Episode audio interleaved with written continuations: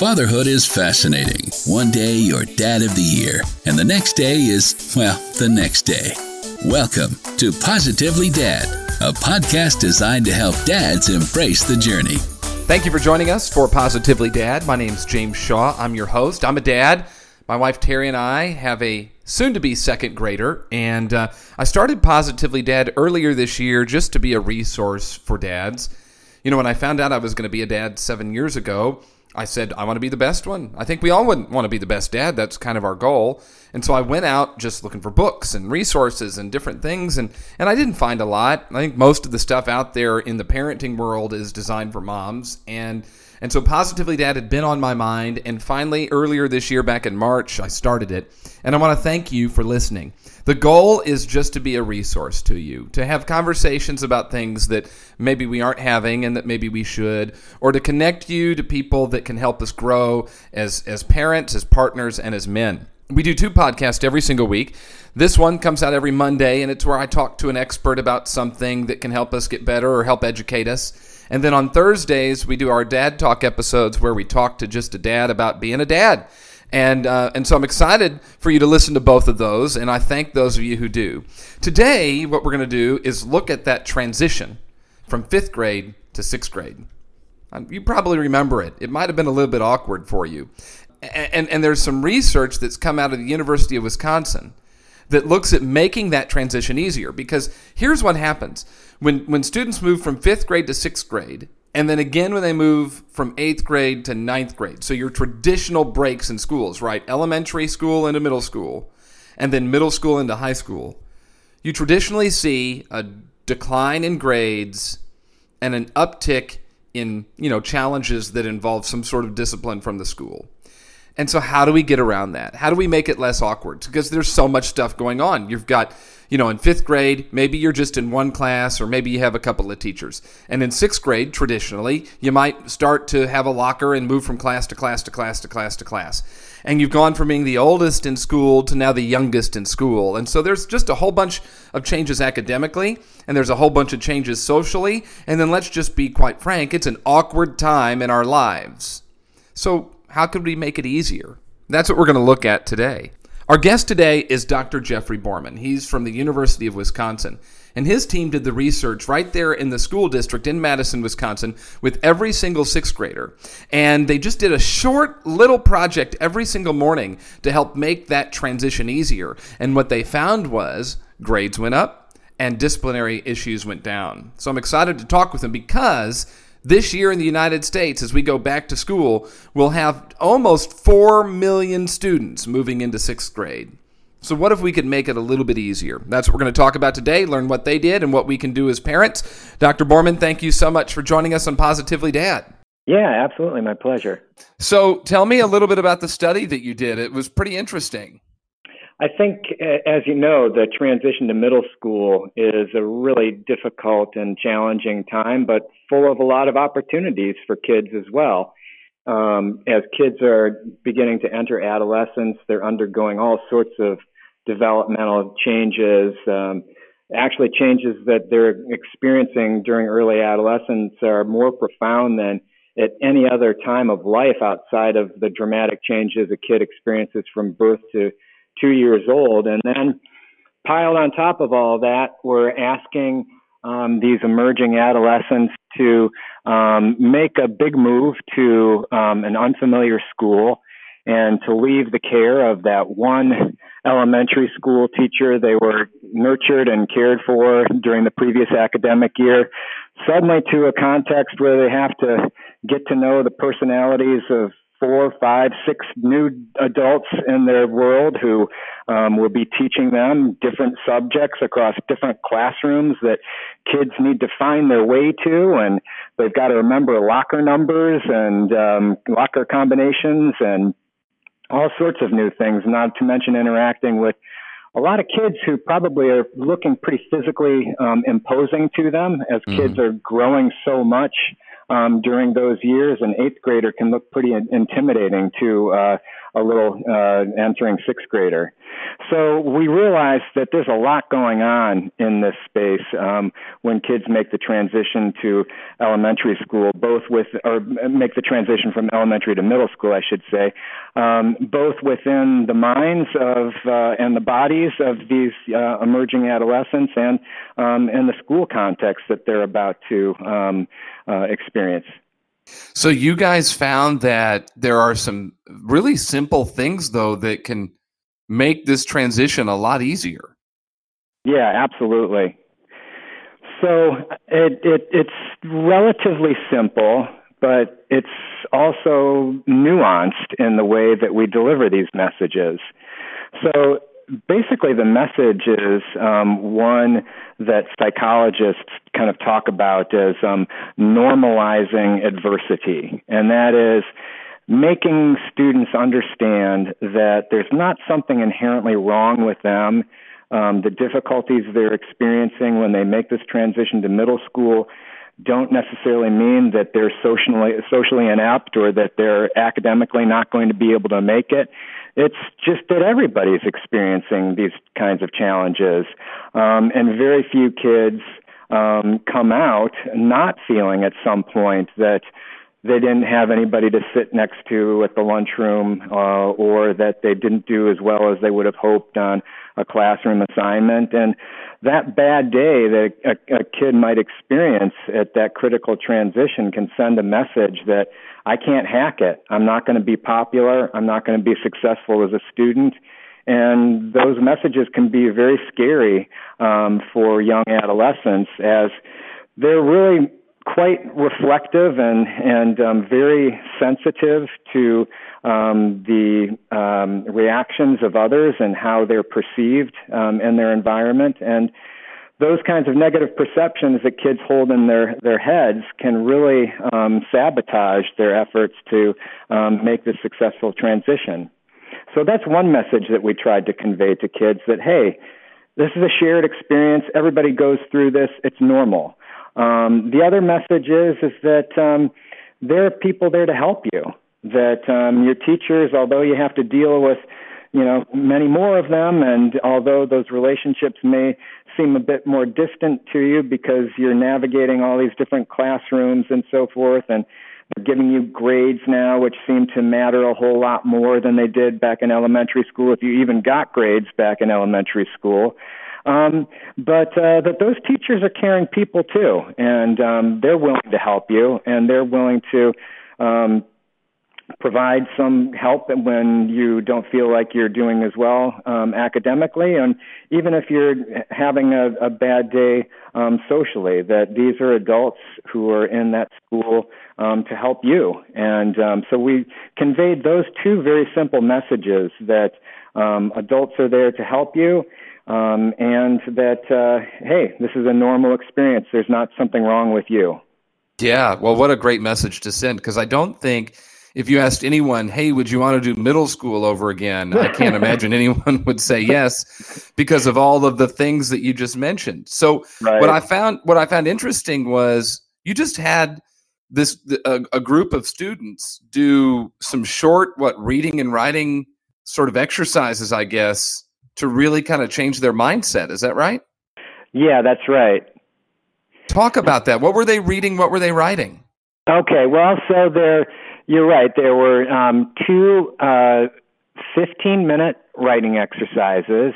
Um, it involved um, initially some reading um, that kids did, and this is where we get at some of the nuances of this um, activity. And the way that we designed Um, the activity was that um, we wanted kids to understand that these messages weren't coming from an adult. They weren't coming from a researcher. Um, they were coming from other students like themselves. And so we designed um, this writing prompt in a way that the stories that came out, uh, the quotes that we elicited um, in, in this uh, assignment that we put in front of students, was one that um, came out in terms of the voices of real students who had presumably attended their school the previous year and had just gone through this transition. And the stories um, and the quotes from these students that um, are portrayed in the writing exercises say things, you know, like, um, it was hard for me to uh, make this transition to middle school at first, but my teachers were there to support me, and other classmates um, I made friends with, and um, things uh, things turned out okay. And by the end of um, uh, the sixth grade, I felt like I had really found my place, and I felt like I, I fit in. And so when when teachers, when, when students um, who received these messages realized that, hey, these came from other students who are my peers and who were in the exact same situation I'm in now, and they got through it okay, and these are their stories, I think that would made it more believable to the kids who um, were doing these reading and writing activities, and made it sound as though we weren't trying to impart some kind of lesson to them or give them advice, but these were just stories, anecdotes that other kids shared that um, might be helpful to them. And, well, it seems like that if, if it's coming from your peers, it's going to, I I don't know, maybe you're more open to receive. Yeah, absolutely. I think that's the case with um, uh, most adolescents, um, that uh, they're much more willing to take advice or um, listen to a peer than an adult. That's Um, I, my, my daughter's now nineteen, and I believe me, I've been through that before. That um, sometimes, sometimes the peers um, are much more powerful, and their voices can um, sometimes mute uh, the parent's voice. And so, I, I've been there. I know. Yeah. Oh, I would tell you, my dad's a lot smarter now that I'm a parent. I mean, I'll tell you, it's it's yeah, quite fascinating. Right. It's funny how that happens. It, it absolutely is. Now, then you saw the other thing that was really intriguing about your research and why I wanted to have you on is that you had this the group of students who was do were doing these reading exercises and the writing exercises actually had, you know, better things happen for them in in school than what you would traditionally see, right, as far as discipline and stuff like that. Right, exactly. So typically what happens um, during the, ch- the transition to middle school, and we have some really good research on this um, from other folks in the field that show um, when kids make this transition to a traditional middle school or um, junior high school, and ninety percent of the kids in our country uh, make this transition from an elementary to a junior or, or middle school, um, when they make that transition, their grades tank. Um, they get much lower grade point averages, and that decline continues as kids go through junior high school and even into high school. Um, what we also see is often that um, attendance drops, um, that in, for many kids, behavioral referrals or getting in trouble at school, suspensions, um, that sort of thing, those um, rise as kids go through school. So what our intervention did was basically prevent all those bad things from happening. Um, so students who um, engaged in our reading and writing activity, they missed fewer days of school, uh, they got sent to the principal's office less often, and um, they got better grades. Um, in addition, we Uh, fielded some surveys to students to um, ask them about uh, kind of their well-being and um, their social psychological adjustment to middle school. And students reported that they had better relationships with their teachers and their classmates. They also said that they were less anxious about taking big tests.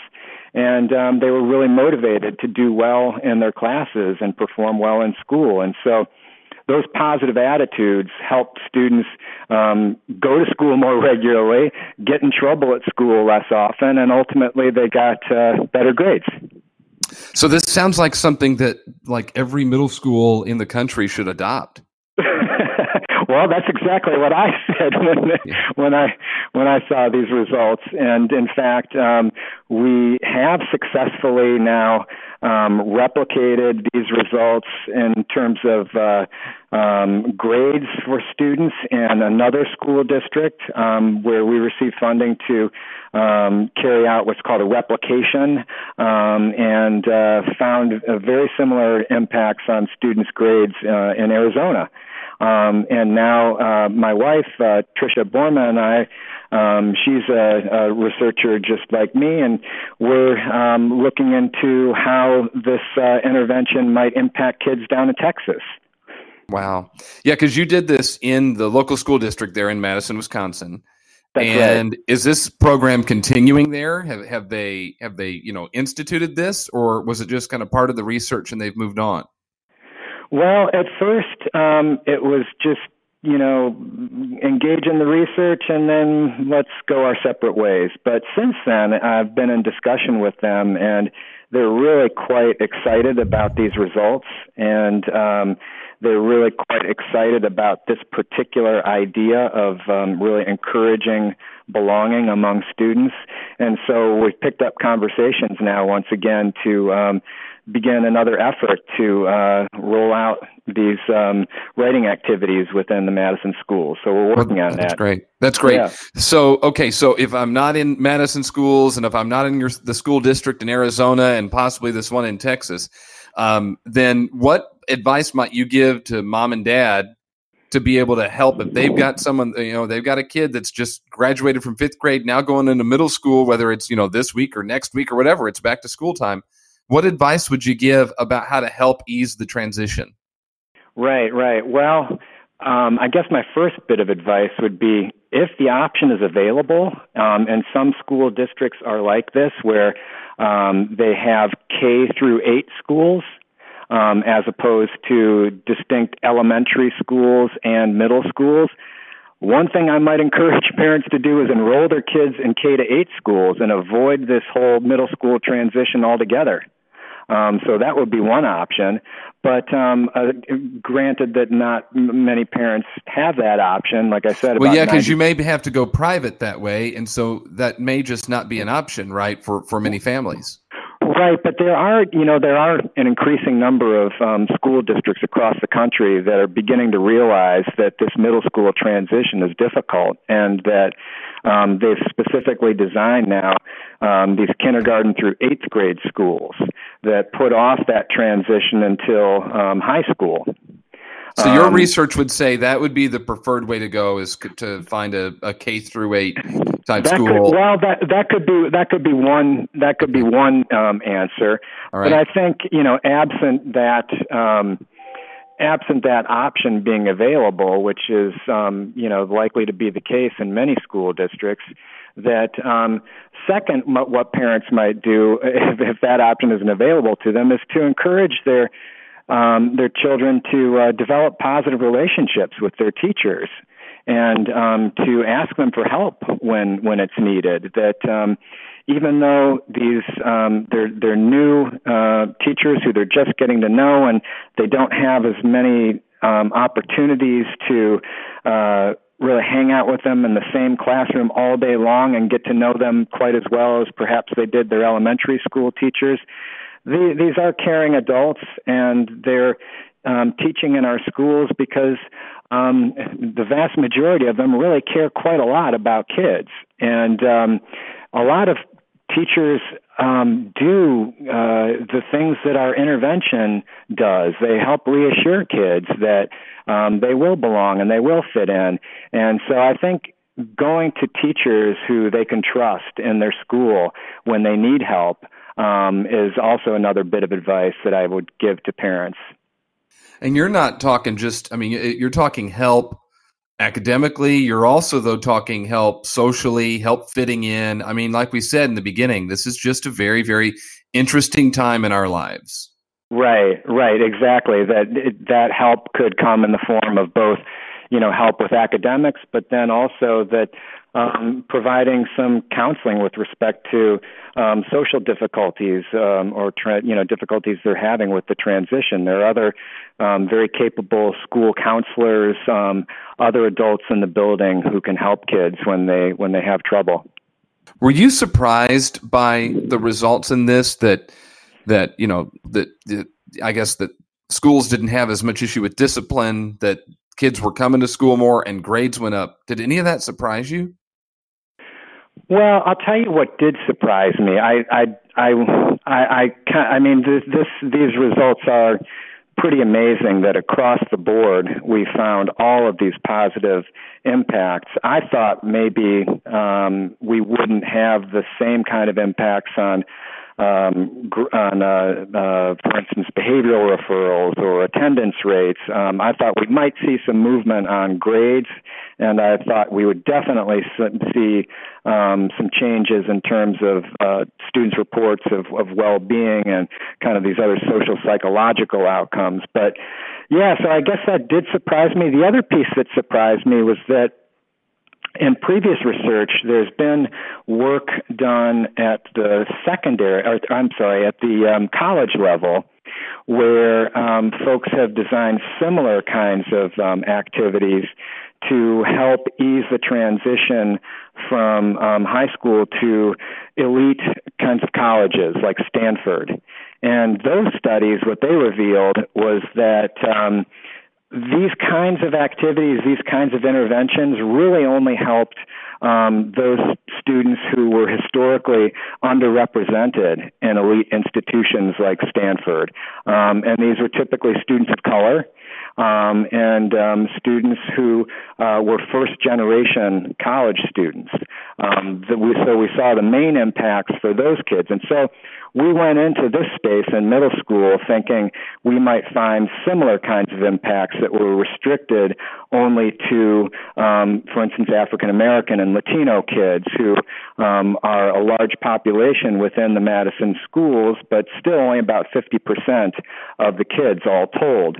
Um, What we found was quite um, remarkable in that this helped all the kids in, in middle school. It didn't it didn't matter whether you were a girl or a boy or what the color of your skin was or how rich or poor you were. It helped everybody. And that was kind of the most surprising thing, I thought, that um, And, and I think it just further underlines that this period is difficult for everybody, you know, and it's not as though it's just um, a difficult experience for one group of kids. But again, it just it, it, it kind of underlines the fact that this is a shared experience that's difficult for a lot of kids. Yeah, no doubt. So as we wrap up, what's the final thing you'd want these dads to know, uh, you know, if they've got a kid making that transition? Well, I, I think that um, there's just there are just little things that, that can be done to um, help um, your kids make this transition. I, I you know when I went uh, through this with with my daughter, she was reluctant to go to school, um, and I went with her to school and actually walked her up to the classroom and, um, you know, reassured her that it would be okay. And eventually she kind of got through it, but it was a rough period of time for me. So I, I would just say be there and, and be um, sensitive that this is a tough period for a lot of kids. And they still love you and they still look up to you as um, one of the most important adult um, in, in their world. And what you can do to just deliver simple messages that, you know, um, you're there for them and that there are other adults there for them in the school that care about them too, um, that those can those those small things can make a big difference. Well, it's fascinating stuff, and and I, I do thank you so much for just taking the time out to to share it with us. Um, you know, we're heading back to school here in a couple of weeks. I imagine that things are getting busy up in Madison as well as the college students come back. And um, so, yeah, I mean, quite a fascinating time, and and I appreciate your your willingness to join us. I think the last thing, though, I want to mention is this study didn't cost a lot for, I mean, for a school to be able to implement this. This is pretty inexpensive. Yeah, that's right. So um, my estimate is that um, for the four sheets of paper that um, we needed to uh, prepare, and um, for the thirty minutes of um, time that we asked for um, from teachers to administer these two activities, um, the total cost of the teacher's time and um, the printing costs amounted to about one dollar thirty-five per student.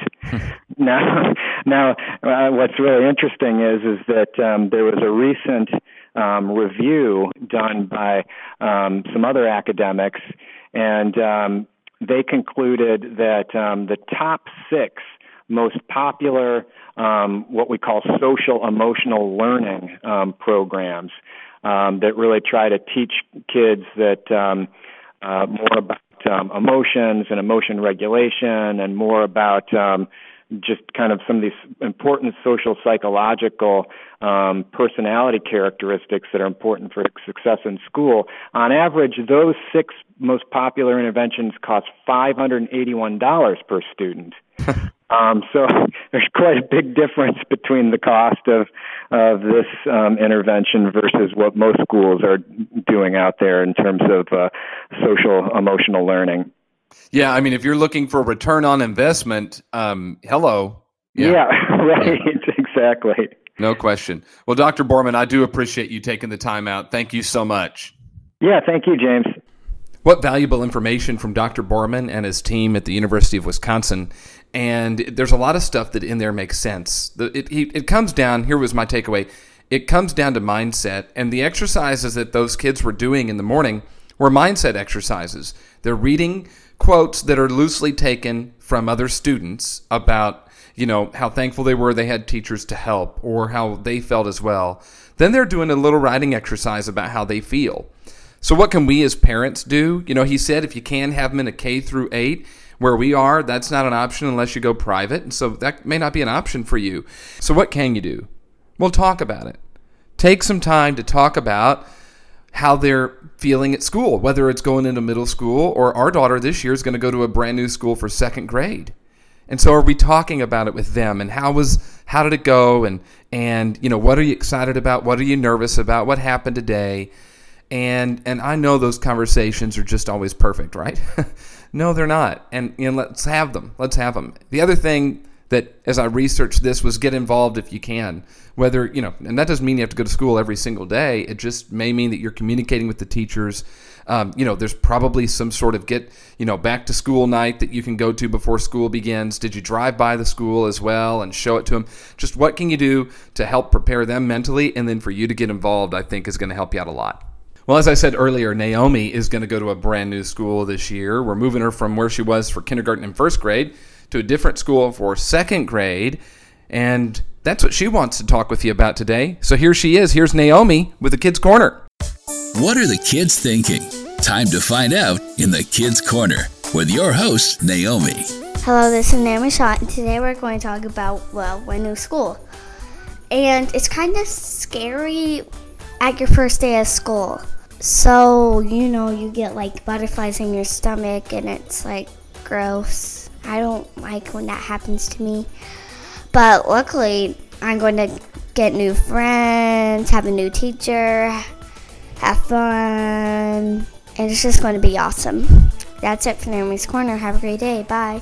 I love her attitude about it. Go have fun, make new friends, and it doesn't mean it's going to be easy. So as parents, let's be there for them as we go back to school. Maybe they're in the same school, maybe they're getting to a new school, or like we heard today, they're going from fifth grade to sixth grade, and that transition can be awkward. So let's be there for them. Let's ask them questions. Let's see how they're doing.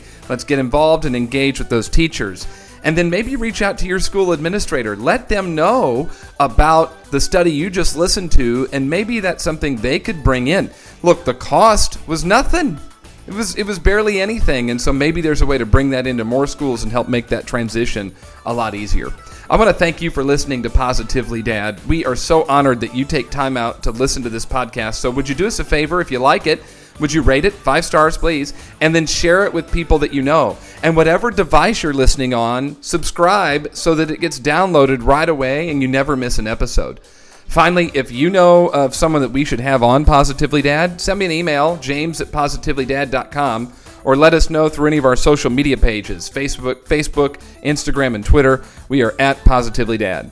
Thanks so much for listening. I'm James Shaw, and I'll talk to you next time on Positively Dad. Bye-bye.